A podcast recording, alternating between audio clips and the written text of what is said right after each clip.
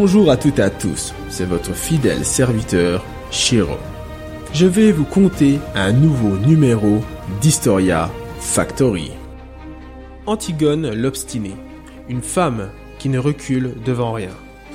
Avant de commencer, voici la réponse à la question posée à la fin de la chronique sur Oedipe.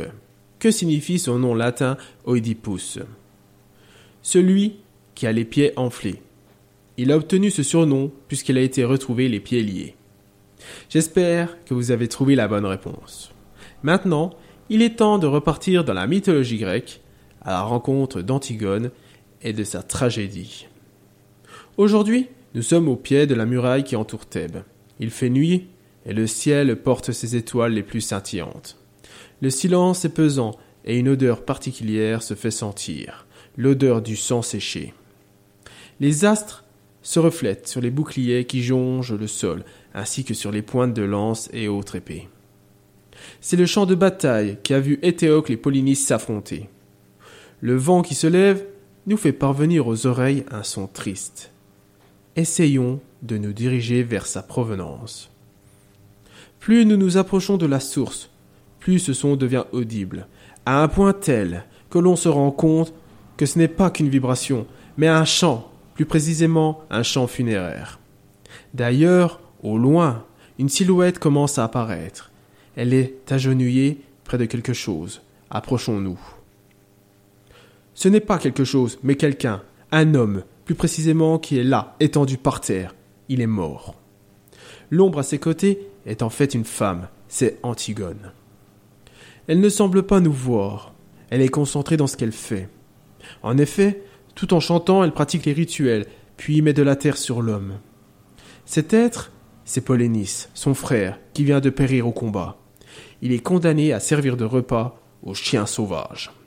C'est Créon qui en a donné l'ordre. Mais Antigone ne l'entend pas de cette oreille et désobéit à cette loi. Ce n'est pas la première fois qu'elle va à l'encontre de Créon, puisque cela fait maintenant plusieurs nuits qu'elle se rend sur le corps de son frère, parfois seule, parfois accompagnée d'Argie, la femme de Polynice. Or, ce soir, Antigone est seule, enfin presque. En effet, des gardes de Créon la prennent sur le fait. Sans résister, elle les suit, elle en connaissait les conséquences. Devant le roi qui voulait la sauver, elle lui tient tête et revendique son acte. Elle réclame la sanction encourue. Ainsi, Antigone sera condamnée à être enterrée vivante, mais comment s'est-elle retrouvée dans cette situation et pourquoi Créon n'a pas voulu enterrer Polynice? Pour le savoir, je vous propose de faire un retour en arrière. La tragédie d'Antigone débute dès sa naissance. Sa famille, les Labdacides, sont marquées par la malédiction des dieux. Pourtant, elle est la descendante directe de Poséidon et de Zeus. Cependant, elle est la fille d'un couple incestueux, Oedipe et Jocaste. Oedipe s'est marié avec sa mère Jocaste, après avoir tué son père. Naturellement, il ne savait pas que c'était son ascendante. Or, quand les amants apprennent ceci, Jocaste décide de se suicider et Oedipe de se crever les yeux. Mais les deux êtres ont eu le temps de faire quatre enfants. Éthéocle, Polynice, Antigone et enfin Ismène. Lorsque le père fut exclu de Thèbes par ses deux garçons, Antigone décida de l'accompagner et de lui servir de guide. Dorénavant, il n'y a plus de roi à Thèbes. C'est alors qu'Éthéocle et Polynice eurent une idée. Un an sur deux, ils régneront à tour de rôle. C'est l'aîné qui commencera, et le cadet décida de partir afin de laisser le champ libre pour son frère. Pendant ce temps, Antigone et son père voyagent dans tout le pays, mais partout où ils passent, ils se font insulter, dénigrer et pousser. Les deux comparses ne lâchent pas, et un jour, ils arrivent à Colonne, où un habitant accepte de les héberger. Oedipe, qui se faisait vieux, commençait à faiblir de plus en plus. Il pourra se reposer et attendre sa fin paisiblement. Une année s'est écoulée, et Polynice revient à Thèbes pour demander son droit de gouverner. Malheureusement, le pouvoir est monté à la tête d'Éthéocle, qui refusera de tenir sa promesse. Le premier essaie de convaincre le deuxième, mais ça ne fonctionne pas, et il est banni de la ville. Furieux, Polynice se rend à Argos, une ville non loin de là, et demande à Adraste de monter une armée. Celui-ci, père d'Argie, sa femme, accepte. Polynice attaque Thèbes, mais se retrouve face à la muraille et ne peuvent pas avancer dans la ville. Et à la tête de son armée, se lance à l'assaut et une bataille difficile débute. Des cris et des fracas de lames contre des boucliers retentissent. Il y a de grosses pertes dans chacun des camps, et à un moment, les deux frères se retrouvent face à face. Et gagne le combat. Il se tourne vers ses soldats afin de leur dire d'arrêter la bataille. Ils ont gagné. Mais Polynice, pour sauver son honneur, se relève et transperce de son glaive son frère. Il retombe, suivi dans la mort d'Éthéocle. Les deux semblables se sont entretués. Néanmoins, la victoire revient à Thèbes. À quelques lieues de là, Oedipe vient aussi rendre son dernier souffle. Ismène, qui était présente, tombe en larmes, alors qu'Antigone reste stoïque. Il ne reste plus qu'aux deux sœurs qu'à retourner à Thèbes. Lorsqu'elles arrivent dans cette ville, elles voient ce qui reste du champ de bataille. Plus loin, une sépulture est en train de se construire. Les jeunes femmes apprennent que ce sera pour Éthéocle, qui s'est battu pour Thèbes. Or, elles apprennent aussi la loi mise en place par Créon, et sa décision de laisser le corps de Polynice au charognard, puisqu'il est considéré comme un traître. Antigone se rend au palais et supplie le souverain de revenir sur sa décision. Ce dernier refuse. À présent, elle le sait. Si elle veut que son frère aille au royaume des dieux et qu'il n'erre pas dans les mondes souterrains, elle doit l'enterrer, quitte à y perdre la vie. Pour elle, la loi divine l'emporte sur la loi des hommes. Entourée de dizaines de personnes placées de chaque côté d'une rue, nous pouvons voir passer Antigone, la tête haute, qui se dirige vers la fin de sa vie. Le silence est lourd, il n'y a aucun bruit. Tous sont admiratifs devant une telle détermination. D'ailleurs, la femme est devant ses bourreaux. Encore quelques mètres, et ils auront atteint le tombeau. Ce caveau est celui des Labdacides, la famille d'Antigone. Il n'est pas entièrement visible, à vrai dire. On ne peut voir que les murs d'un blanc immaculé, autour de l'entrée qui ne consiste qu'en un trou rectangulaire de 2,50 m de haut environ et de 70 cm de largeur. Ça y est, elle s'apprête, sans flancher, à rentrer à l'intérieur. Ismène, sa sœur, est là. Elle veut la suivre. Or, Antigone refuse, car elle n'a pas eu le courage de s'opposer à Créon.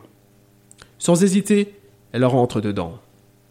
À vrai dire, ce sont plutôt les gardes qui doutent, mais la loi est la loi, et les hommes ferment le cénotaphe. Quelques heures après, un prophète aveugle, Tirésias, arrive à Thèbes pour avertir Créon que si Antigone est enterrée vivante et que Polynice n'a pas de sépulture, une grande malédiction tombera sur la ville et sur toute la Grèce. Alors, le souverain change directement d'avis et ordonne à ses gardes d'aller déceler la sépulture. Mais il est trop tard. Lorsqu'il l'ouvre, il voit Antigone pendue avec sa ceinture et à ses côtés Aimon, son fiancé et le fils de Créon au sol il vient de s'ouvrir le ventre avec son épée. En effet, l'homme a pu pénétrer dans le tombeau avant que les gardes ne le scellent. En apprenant la disparition de son fils, Eurydice, la femme de Créon, se tranche la gorge. L'homme a tout perdu. Tout ça parce qu'il voulait montrer l'exemple. Ce n'est pas sûr que cela valait le coup. Antigone est un personnage mythologique grec qui a vraiment été connu par une pièce de théâtre éponyme. C'est Sophocle qui l'a écrite en 441 avant Jésus-Christ. Dans cette œuvre, l'homme a voulu symboliser l'affirmation du sacré contre les lois humaines et la raison d'État. Nous pouvons y voir une dualité entre Créon et Antigone. En effet, tous les deux ont une fierté orgueilleuse et sans compromis. Obstinés et certains, ils sont poussés dans leur solitude, ce qui fait d'eux des vrais héros grecs. De plus, l'un comme l'autre sont inébranlables, puisqu'ils sont persuadés de faire le bien. Toutefois, tout dépendra des versions et chaque écrivain ou dramaturge auront leur propre vision, ce qui donnera lieu à une vingtaine de réécritures de 1800 jusqu'à nos jours. Par exemple, dans l'œuvre de Jean Anouilh, le mythe d'Antigone devient l'histoire d'une adolescente qui se rebelle afin d'affirmer sa personnalité. C'est une proclamation d'un refus, d'une existence qu'elle fait puisqu'elle ne la trouve pas à sa mesure. Hormis les créations littéraires, L'histoire d'Antigone apparaît sur d'autres supports. Ainsi, il est possible de la voir dans plusieurs tableaux inspirés des pièces où elle est présente. Parfois, comme dans Antigone devant le corps de Polynice, de Nikphoros Lytras, un peintre grec, ou dans Oedipe et Antigone, peint par l'espagnol José Ribelles, elle est le personnage principal. D'autres fois, elle peut apparaître comme un être secondaire, notamment dans des toiles inspirées des mythes concernant les labdacides. Ainsi, elle est aux côtés de sa sœur Ismène dans le tableau de Marcel Bachet, Oedipe maudit Polynice, ou faisant partie des 1038 femmes représentées dans l'œuvre contemporaine de Judy Chicago, The Diner Party. Bien sûr, il y a bien d'autres peintures dans lesquelles l'on peut voir Antigone.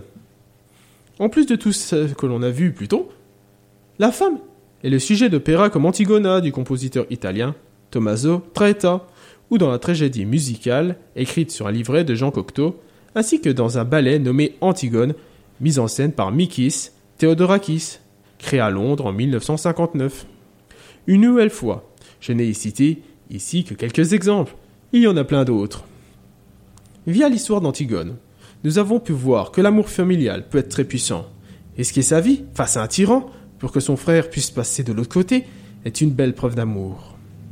C'est une constatation que l'on peut aussi faire dans le mythe d'Oedipe, puisque c'est la seule des quatre enfants à avoir suivi son père et à se battre contre vents et marées, afin de l'aider à terminer ses jours le plus paisiblement possible.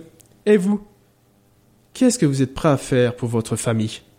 Je vous laisse réfléchir à cette interrogation.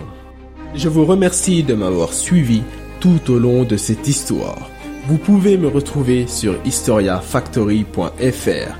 À bientôt, quel que soit l'endroit ou l'époque.